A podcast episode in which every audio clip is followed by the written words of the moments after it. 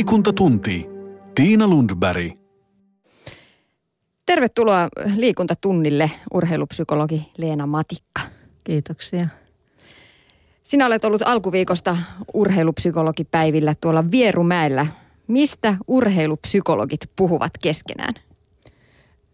No nämä päivät oli, oli oikeastaan tällainen valmentajien kanssa toteutettu yhteinen seminaari ja teemana siellä oli ihmisen valmentaminen.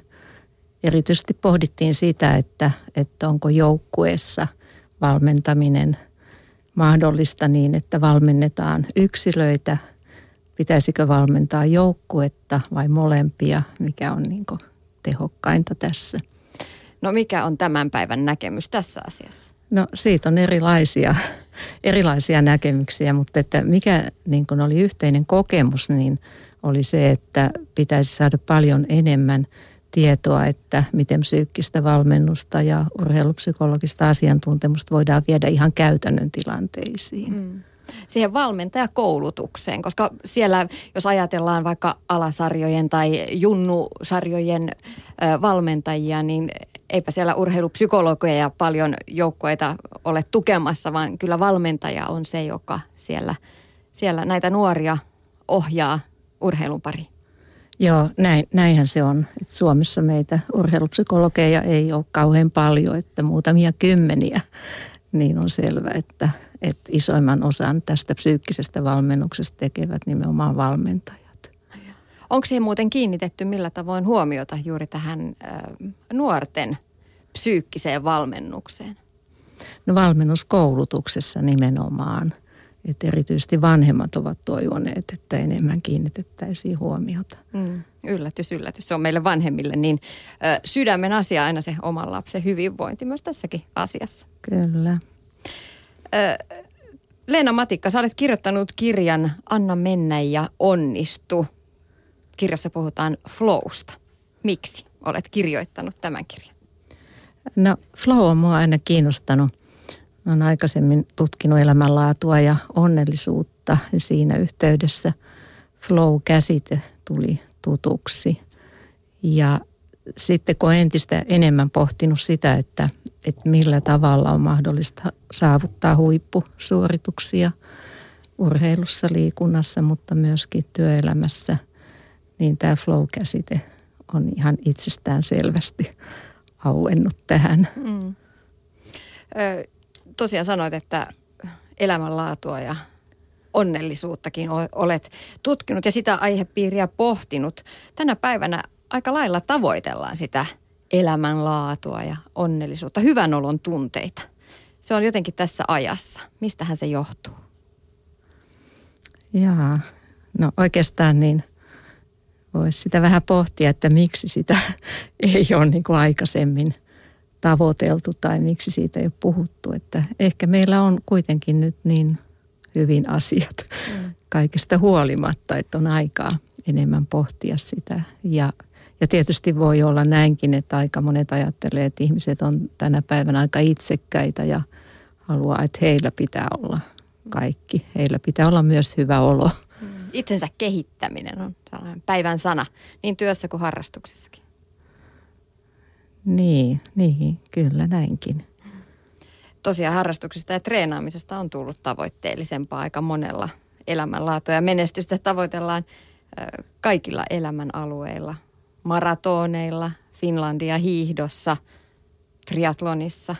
Miten näet tämän ilmiön urheilupsykologin näkökulmasta?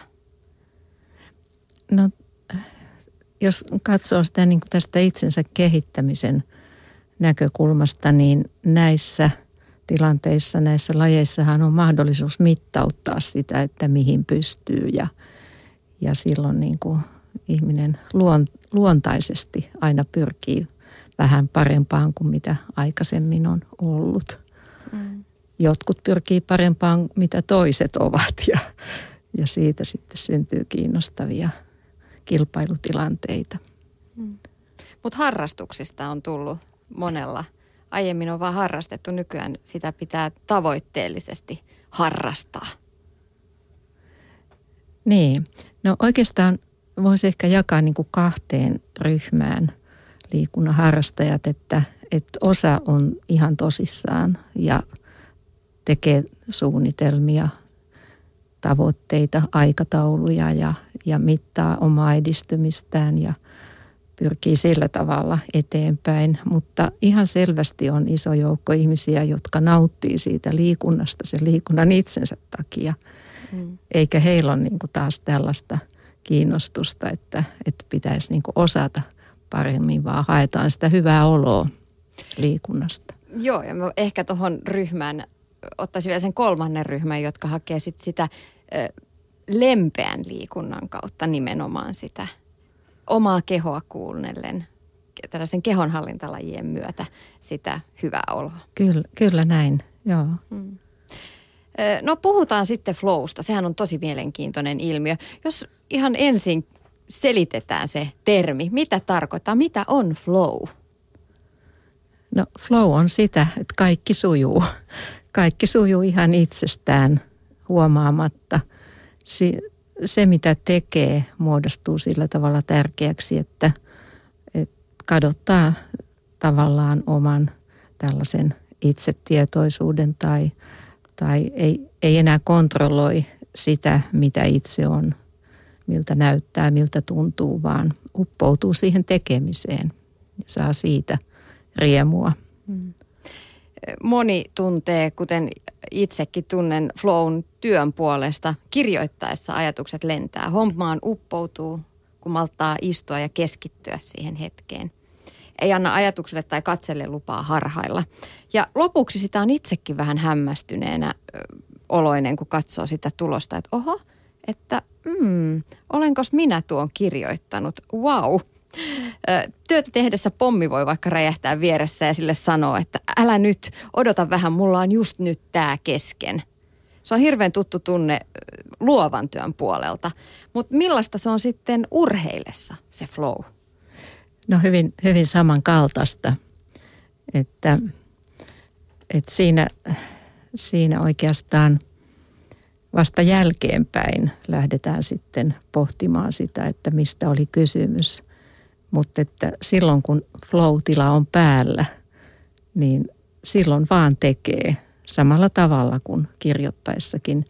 Ja, ja sitten monet, monet ei oikeastaan muistakaan, että miten, miten se tekeminen on sujunut muuta kuin se siinä loppuvaiheessa vasta, että vau, tämä olikin upeeta. Mm. Leena Matikka, onko flow vähän sama kuin tekemisen imu termillisesti? Kyllä joo, joo. Siis flow liittyy siihen, että, että tehdään jotakin, tehdään jotakin sellaista, jolla on, jolla on niin kuin tavoite, päämäärä, niin tehtävä saadaan suoritettua. Ja se vetää sitten tätä tekijää eteenpäin. Mm. No urheilun flow vaatii myös, tai ehkä ensin fyysisiä ominaisuuksia, kuntoa, että sellaiseen flow-tilaan voi päästä. Rapakuntoisena, jos lähtee lenkille, niin harva meistä ihan flow-tilaan pääsee. Niin, no ei välttämättä. Tietysti sitten jos ajattelee näin, että sen lenkin tavoite on, että juoksee kovaa ja saa siitä juoksemisesta sitten tällaisen hyvän fiiliksen, niin jos se on ihan heikkokuntoinen, niin eihän se nyt kyllä onnistu. sehän on aika lailla selvä. Mutta noin periaatteessa niin kun flow syntyy siitä, että, että pystyy omilla taidoillaan vastaamaan itse asetettuihin haasteisiin. Niin jos ne taidot ei ole kovin kummoset, niin voi... Eikä haasteet Niin silloin kummoset. voi haasteetkin asettaa niin, että ne ei ole niin kuin liian vaativat. Ja silloin voi päästä flowhun. Mm. Mulla on itselläni esimerkiksi joskus tenniskentällä sellainen olo, että mä hallitsen koko kenttää. Tilanne on hallussa. Mä olen isompi fyysisesti kuin se vastustaja. Se tunne on se, että se on tosi pieni se vastustaja, vaikka mä oikeasti itse olen aina se pienin. 157 kun on pitkä, niin ei voi koskaan olla juurikaan isompi kuin vastustaja. Mutta se tunne on se. Mä ehdin palloihin, mä lyön hyvin ja vaikka tulee välillä epäonnistumisia – sehän on väistämätöntä, niin se epäonnistuminen ei hajota sitä peliä, vaan mä nousen sieltä jotenkin tosi ryhdikkäästi takaisin siihen matsiin. Miten itsevarmuus kuuluu flow-tilaan? se on hyvin, hyvin tärkeää, tärkeää siinä tekemisessä, koska tavallaan tämän itsevarmuuden, itse luottamuksen kautta saa sellaisen hallinnan tunteen, että tässä ei voi tapahtua niin kuin mitään, kauhe, mikään ei voi mennä niin kuin kauheasti pieleen, että, että mä osaan tämän.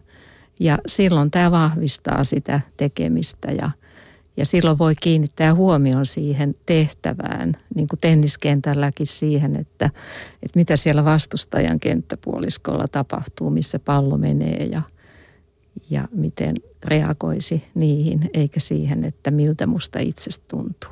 Mm. Leena Matikka, mitä tämmöiset flow-kokemukset voisivat tuoda mukanaan kuntoliikkujalle, kuntourheilijalle?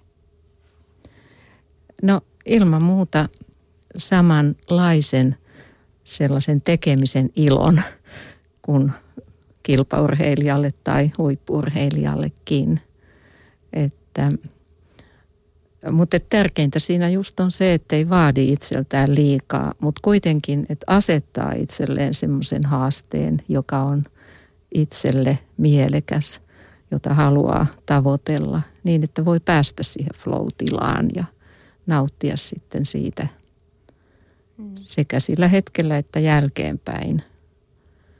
Ja silloinhan se tietenkin vahvistaa sitä omaa liikuntaharrastusta ja, ja tavallaan niin kuin myöskin vahvistaa sitä, että on valinnut niin kuin oikean liikuntamuodon, että, että jos koko ajan se liikunta tuntuu niin kuin tosi tylsältä tai liian vaikealta, niin silloin voi vähän miettiä sitä, että mitä niin kuin itse haluaa siltä liikunnalta. Mm mä mietin sitä, että jos löytäisi näitä flow-kokemuksia, niin voisiko se lisätä intoa myös siihen liikkumiseen? Että se itsessään olisi kimmoke lähteä treenaamaan. Joo, näin, näin mä kyllä ajattelen, että, että oikeasti voi lähteä niin metsästään sitä flow-kokemusta kokeilemalla erilaisia liikuntamuotoja. Lähtee ennakkoluulottomasti liikkeelle, koska – sehän on kaikkein tärkeintä, että ei sitä flowta voi saada liikunnassa, jollei lähde liikkeelle. Mm, no se on ihan totta. Ja tosiaan kannattaa, niin kuin sanoit, niin kokeilla erilaisia lajeja. Mä luulen, että itsellänikin jossain vaiheessa liikkuminen, kun tuntui siltä, että aina sinne piti niin kuin raahautua, niin kyse oli vaan siitä, että ehkä se ei ollut se body pump sitten se mun flow-juttu.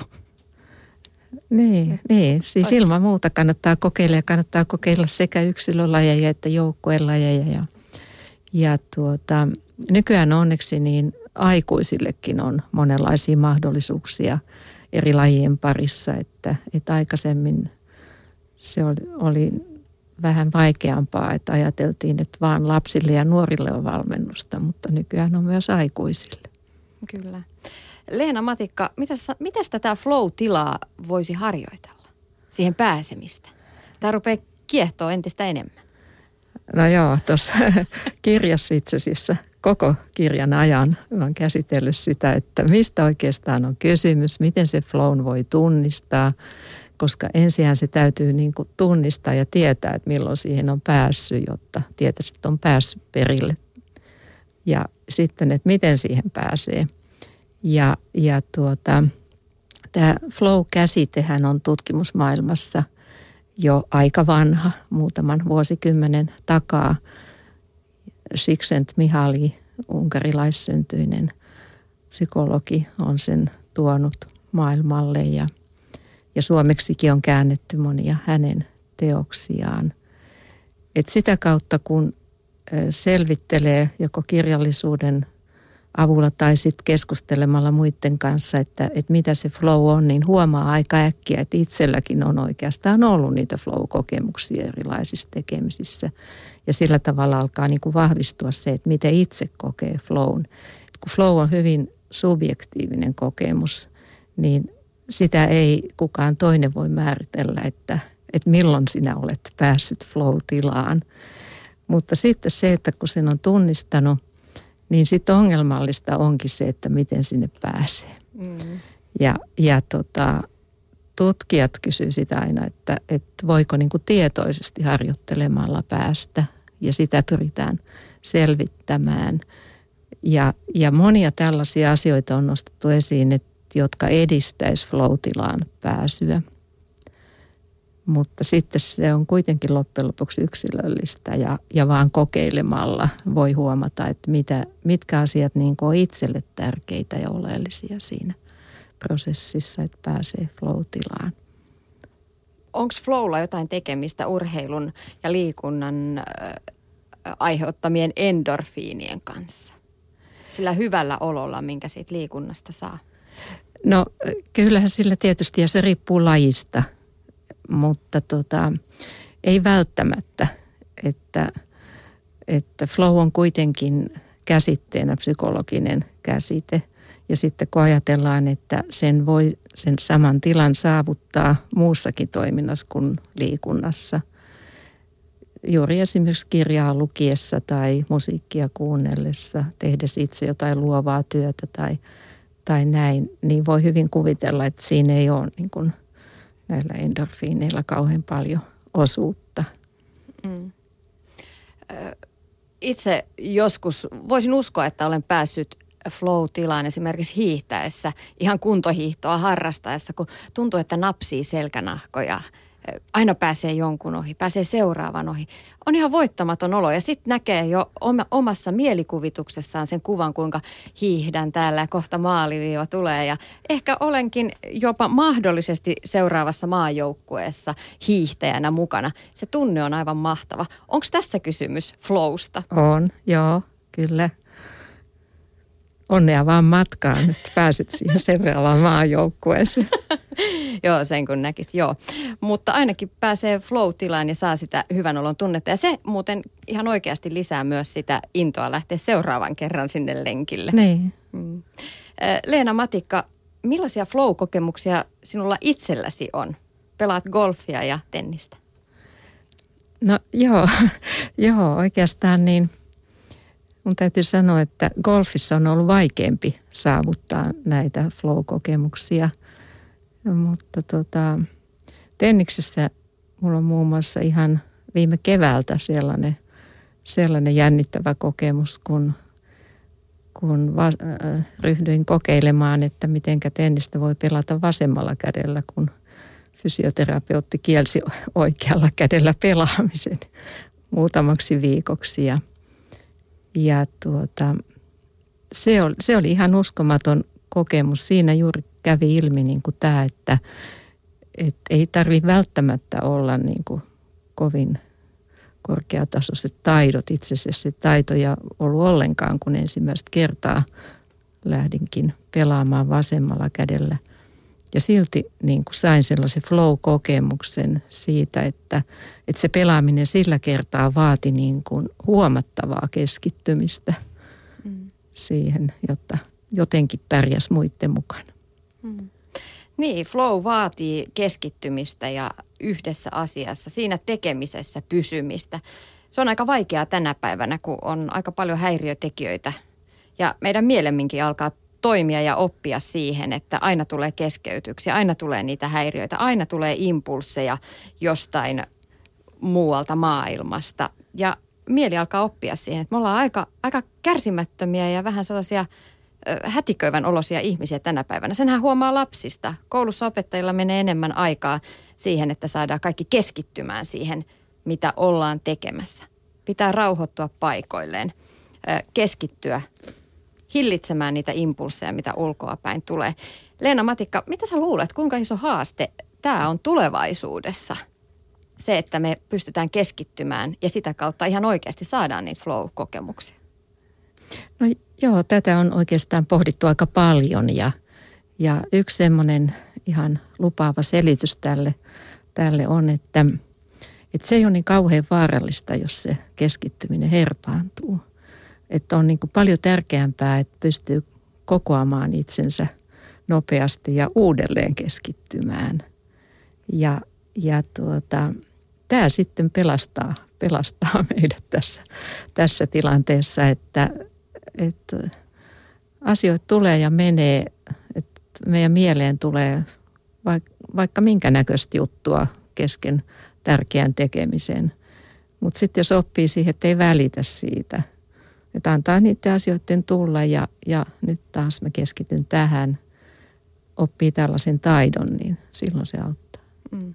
Se on tietoista harjoittelua, vaativaa juttua kyllä.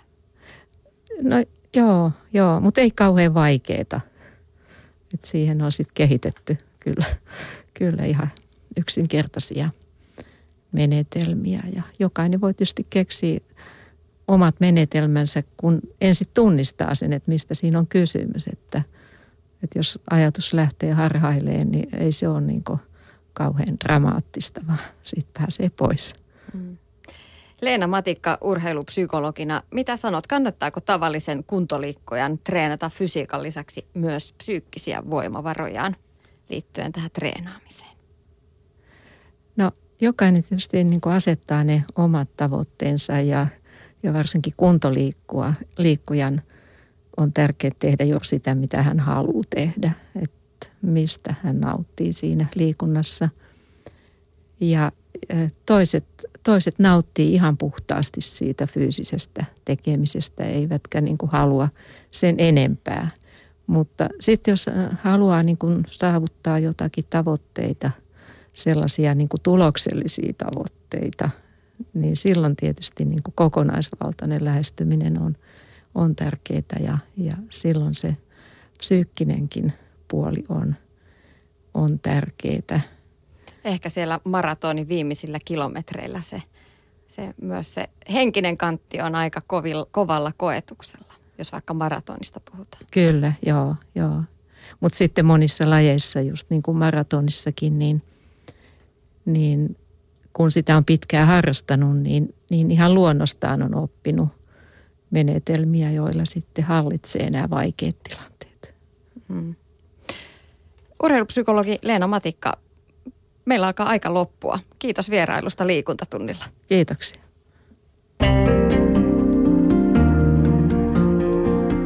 Liikuntatunti.